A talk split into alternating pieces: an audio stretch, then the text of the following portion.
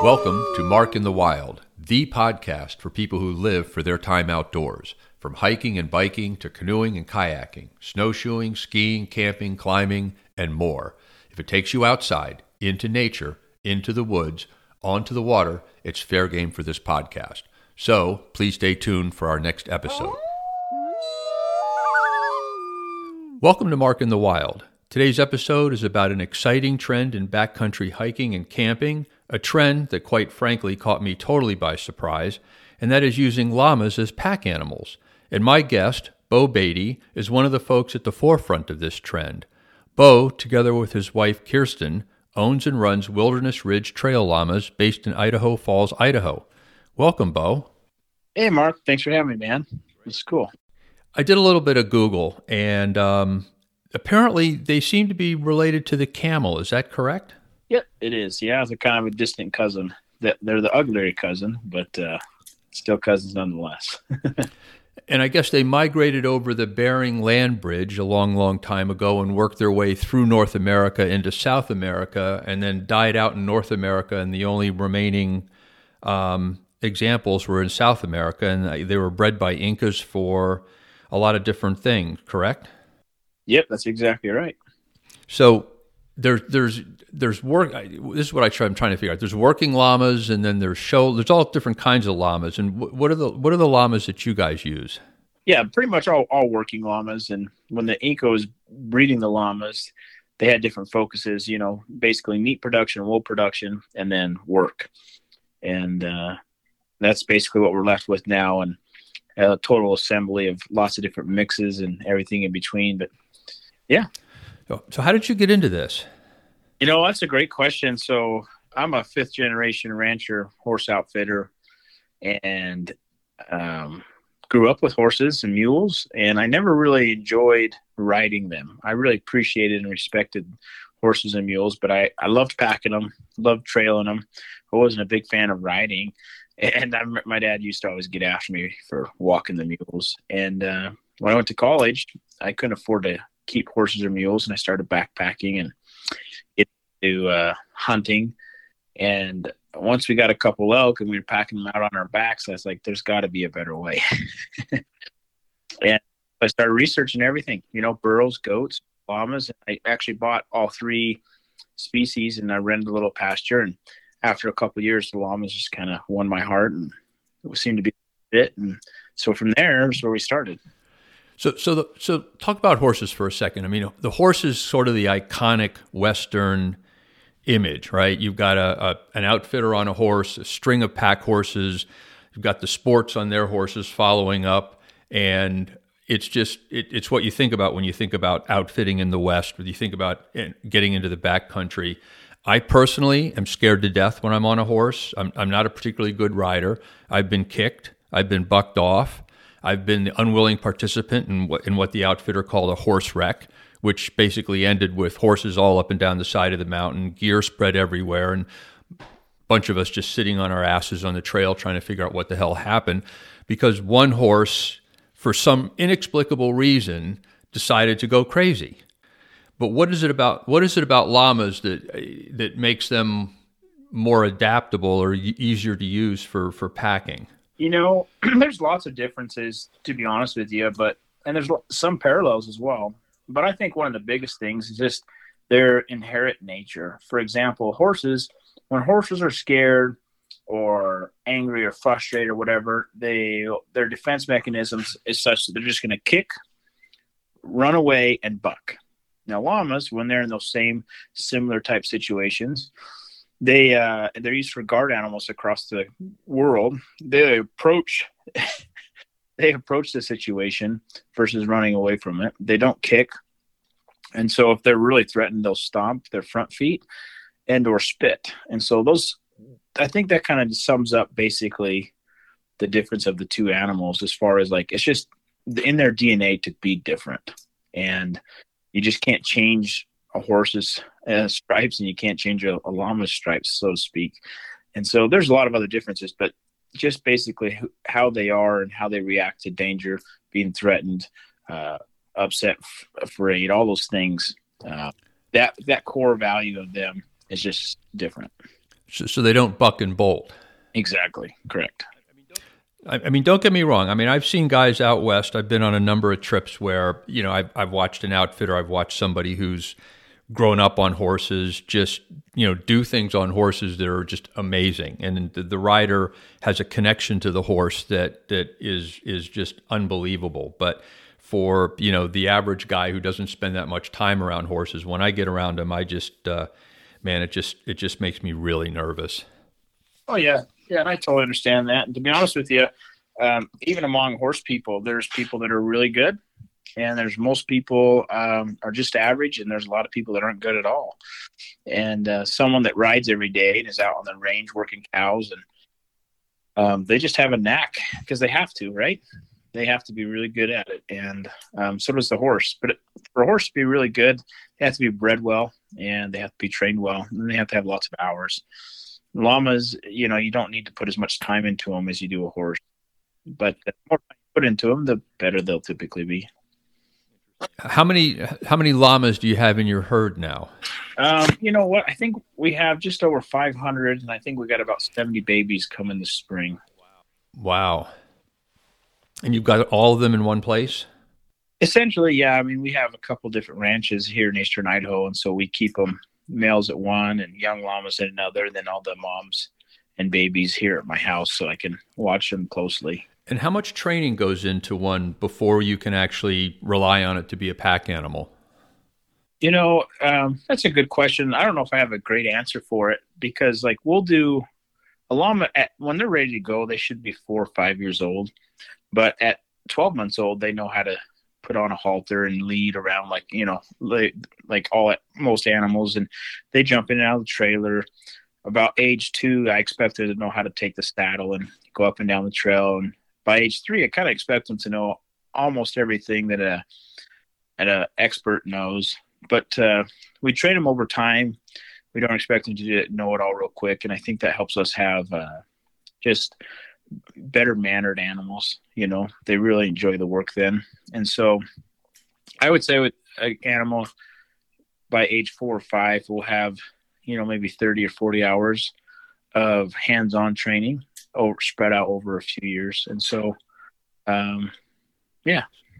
So there's, um, I was I was re- looking at something. There's there's something different about their their hooves in terms of um, a oh, horse has to wear a steel shoe, right? You have a you have a, sh- a horseshoe, and that to me seems like that's a little bit slippery sometimes on some different trails. But llama's got is it more like a deer's foot? More like a deer's foot than a horse would be for sure. And so they have they're split toed, right? And so they have two toes and they're split and they have a soft like pad on the bottom of their heel and up through their toes. And then they have a toenail that kind of wraps up and around. Um, they're pretty unique, you know. They're similar to camels, but also very different from camels. And uh, yeah, they're pretty actually. Alpaca almost basically have the same feet. So what, what what are we talking about in terms of weight and size for like a male? yeah, great question. You know, and males and females are typically going to be the same height and the same weight. And uh, there's llamas, like for example, adult alpaca will be 160 to 180 pounds. An adult uh, pack llama, you you hoping they're close to 400 or just over 400 pounds. And uh, ideally, you're looking for uh, they measure them at the top of the shoulder. It's a pretty standard um, working along or working breed characteristic. And so at the withers, though, measure them, and you're looking for somewhere between 46 and 50 inches at the shoulder. And how much weight can they carry? You know, we typically expect our animals to carry 80 pounds as a standard load. And that's kind of day in and day out. That's a working load. They can obviously carry substantially more. That's a really good long term uh, life longevity um, weight that we expect them to carry. All right, now now now we're in now we're in canoe camping territory. That's why I like to canoe camp. so that's a lot of gear. Yeah, you got it, man. So if you're if you're running a group of people, does each individual walk his own llama, or do you tie them off in a in a line like you would with a string of pack horses? Um, you can do both. We're training llamas to be able to do kind of anything within that realm it's more fun and more interactive when each person takes their own llama, and that's about the style. Like we, if we have ten people on a trip, we try to have ten llamas, one per person, and gear wise, equipment, food, that pretty much works out all the way up to like a ten day trip. And wow, so it's kind of our system. Yeah, it looks. I was looking at your website. It looks. It just looks really friendly to be walking down the trail leading your llama with your gear on its back. It just it looks like it would be a really pleasant way. I mean, I've I've done my share of backpacking. Um, especially if you know I'm on the East Coast, so I'm at sea level. I come out west; it takes me a couple days to acclimate. You know, to put a 40 or 50 pound pack on my back, there's no way I can go up the side of a hill until I've completely acclimated to the to the altitude. So, I would imagine also for for people coming in from from the outside that are not acclimated, it's much easier to just have a small day pack and and lead your llama than uh, than to try to hump a 40 or 50 or 60 pound pack up the side of a mountain. Oh yeah, definitely. You know, I think those those are fun trips too when you're packing the heavy loads. But uh, for the general uh, purpose of being in the backcountry, it's extremely enjoyable and rewarding to have someone that wants to be there with you in the sense of a llama and carries the weight freely and easily, and uh, it makes it a lot more comfortable. You know, and your mind when you're hiking down the trail with a 50 pound pack, your mind only thinks about so much, and when you're packing a and doing the same thing with the 10 pound pack with leading a llama that's chipper as can be your mind thinks about different things.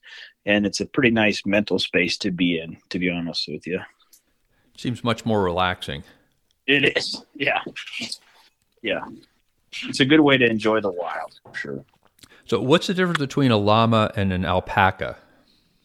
Yeah so um, they're they're you know, interesting enough, they can't interbreed most of the time, and uh, alpacas are just a lot smaller and bred almost exclusively for their wool and for their meat, and uh, they're a little bit more ornery as a as a species goes. You know, they're kind of grumpy generally, and there's obviously lots of good ones out there, but uh, they're pretty feisty, a lot smaller, and so they'll be you know 40 to 42, 43 inches at the shoulder, and uh, and then they'll be 160 to maybe 180 pounds. So you guys are running programs pretty much all spring and summer for for hiking, backpacking, going into the backcountry, and then you're also doing stuff in the fall for hunters. Is that correct? That's right. Yep. So yep. which which which tends to be more popular? Where do where do you tend to get more of your have more of your trips concentrated? You know, I would say the summer uh, it's it's really the same, but the fall is short. For us, I would consider the fall to be 60 days, September and October. But the summer we start all the way back in you know first part of uh, March. So that's what we consider our summer season. We're down in southern Utah offering uh, really remarkable trips on the Red Rock deserts throughout the national park scenes down there. And so it's just longer. We're at full capacity from March all the way through October, end of October, and so the hunt, the fall season is just so short, you know, and we're very busy, but um, the length of seasons are very different. And are most of the trips guided? So you would have a you have a you assemble a group of, of people that come in, and then you have a guide that runs the show.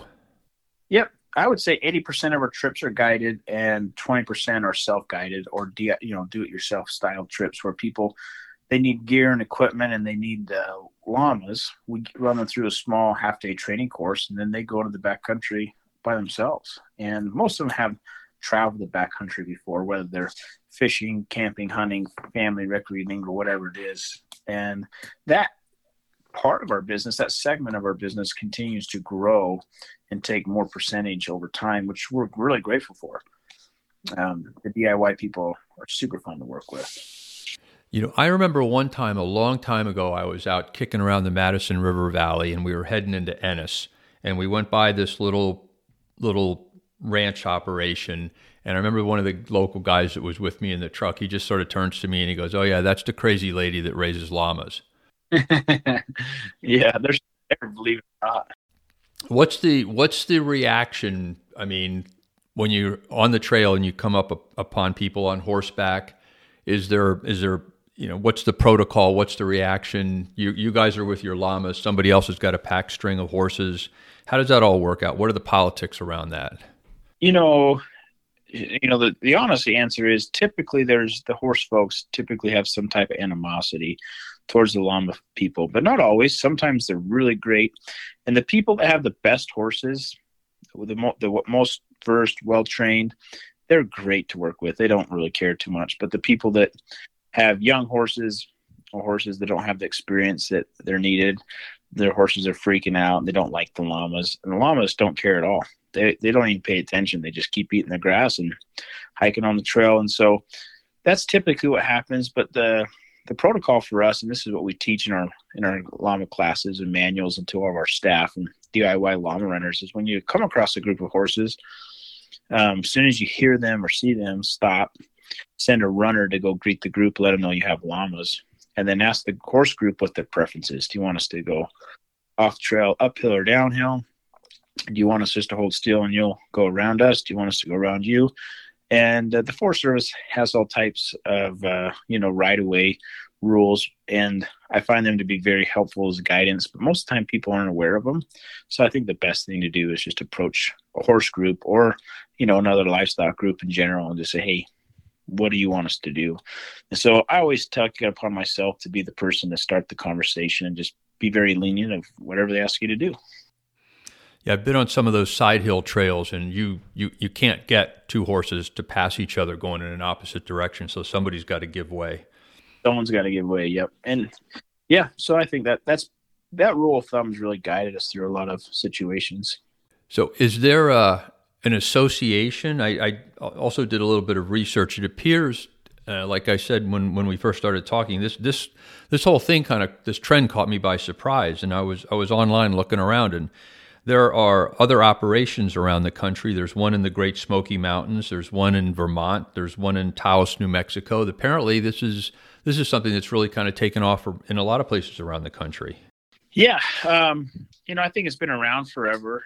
You know, obviously because llama's been on landscape for thousands of years. But uh, you know, as far as recreating and using the animals uh, for commercial packing, I think the social media and the new age of marketing and just receiving and seeing information quickly has basically brought, brought it to the forefront of people's uh, minds and it's uh, it's a it's great timing you know people are very about eco-friendly and preserving the landscape and uh, enjoying the out- outdoors as much as possible and llamas make you know fit all those kind of marks and then they also make it really fun and so it's been really good. I think timing has a lot to do with it.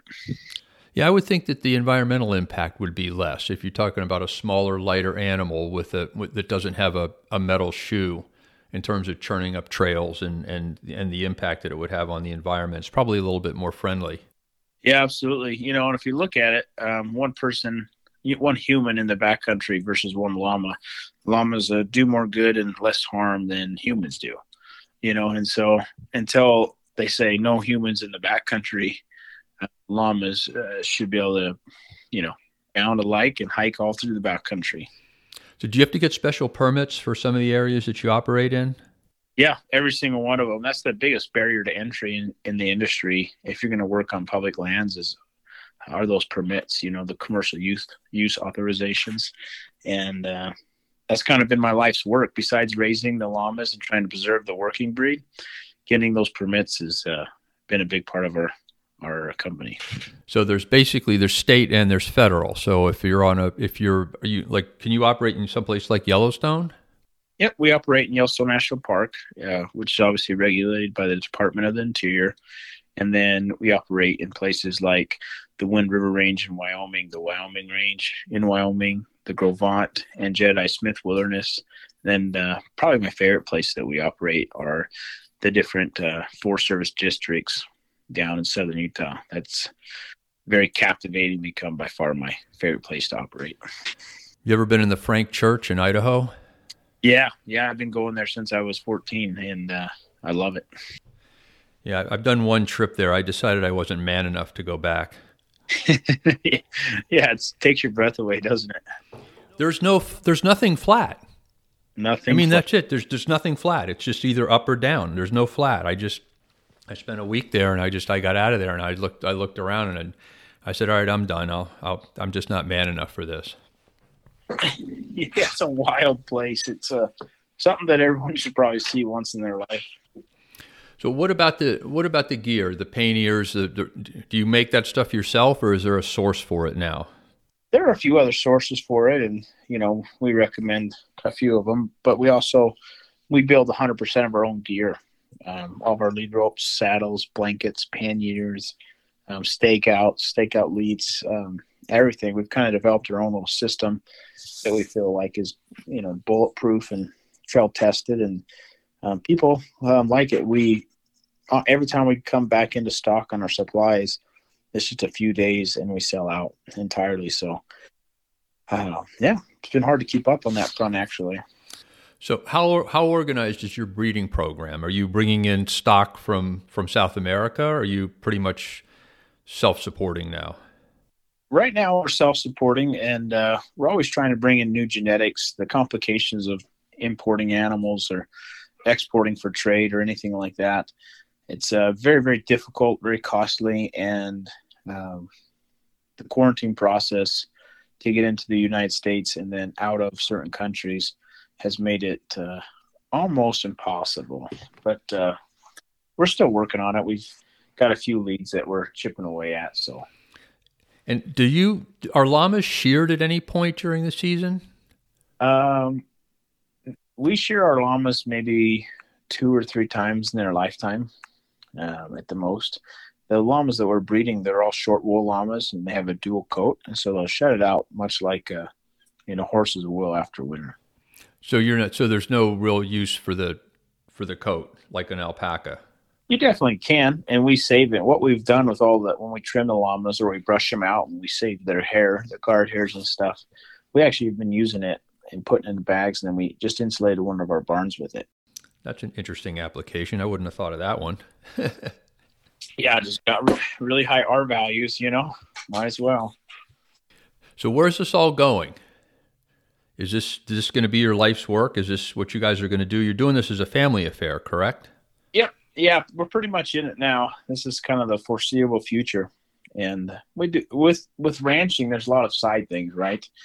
You have to we do a lot of fabricating on a ranch and so we do a lot of side work and um, we're pretty much busy 12 months out of the year now just running the the business but every once in a while we'll take on a we build some commercial uh, buildings and hay barns and stuff so we'll take on a project now and then just to break up the the farm and ranch life and guiding but yeah it's amazing how much it takes to run a business these days and we have about 25 staff that work um, year round and then we hired on quite a few summer staff so the other places that you're operating out of, what do you do at the beginning of the season? You you ship animals out to those locations and then keep them on site there. That's exactly right. We have a usually a couple acres, you know, or maybe up to ten or fifteen, and then we have a warehouse and guide housing and all of our gear and equipment, and we just have our hub operation and run out of that for the season. You got a lot of moving parts and pieces. A lot of moving parts. Yeah, people like, well, how do you get started? I was like, well, that's the easy part, you know. So, what's harder to manage, people or llamas?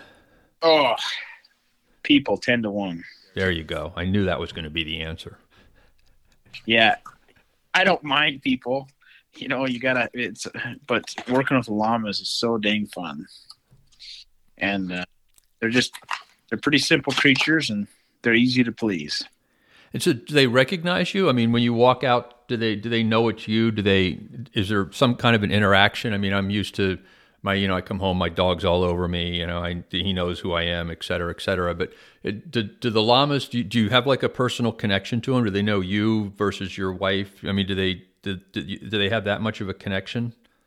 Yeah, absolutely. I mean, they're so sensitive, you know. And I tell people, it's like, think about uh, watching a horse, a dog, or a llama and watch a fly land on its nose, they know it's there and they'll try to move it, move their nose so the fly leaves. I mean, they're so sensitive to touch and feel and emotion that uh, they know exactly who you are, how you've treated them, and what kind of bond you share. And they'll never forget it. You know, I've sold llamas to other breeders in the past and then bought those llamas back. And when I brought them back to the ranch, I couldn't believe how excited they were. They were um, to be, you know, home again. It's pretty cool. Interesting. They are cute. I was looking at the website. My daughter was 14 years old. She's looking over my shoulder, and now she wants one. Of course, she's like, "Can we have a llama?" Yeah, yeah, yeah. I don't know what it is within our society, but I would say over the last probably 10 years, llamas just you know started showing up in Verizon commercials and um, on there's books about them and and there was a kids you know TV shows about them and all these things. I'm like, where did llamas all of a sudden come out of the blue? You know, and coincidentally, we started our ranch you know a few years before that, and it was a good thing. It was just timing. It was great. Well, like I said, it just I was this this whole thing kind of caught me by surprise, and then I started doing the research, and I'm like, okay, there's a lot of other places around the country where you can where people are doing essentially the same thing, maybe on a smaller scale, but um, Smuggler's Notch in Vermont, they have they have llama walks, and the Great Smoky Mountains. There's an outfitter there who's taking people into that into that area, and in Taos, New Mexico. I didn't even get the whole list of everywhere that they were available, but it, it seems like it's just kind of like this new thing, and you're you're right on the on the leading edge of it. Yeah, I, you know, to be honest with you, I haven't really thought about it until probably a year or so ago, and I realized that uh, you know we've just been really blessed in that way, and just good timing and fortunate in a lot of ways. And you know, we invested in in the llamas and our this lifestyle before, and people told us that we were crazy and asked us what we were doing, and you know, belittled us in many ways, and we just kept doing it because we just believed in it so much, and now I feel like we've been, been able to contribute significantly to the preservation of the working llama breed, and then uh, offer people really cool adventures um, in the backcountry, uh, as well as obviously lifestyle for ourselves. So how can um, how can people get a hold of you? You know, our website is probably the best place. They can just go to. We have two websites. One is Wilderness Ridge Trail Llamas, and the other one is Wilderness Ridge Adventures. And uh, yeah, that's kind of where we operate all of our stuff now. Well, Beau Baty, I appreciate the time, and um, I'll I'll post that information when I post this episode, and uh, hopefully I'll get out there someday and I'll I'll go for a hike with a llama. All right, man. I really appreciate it. Thanks for the time, and yeah, I appreciate it, Mark. Okay, you take care. This has been another episode of Mark in the Wild.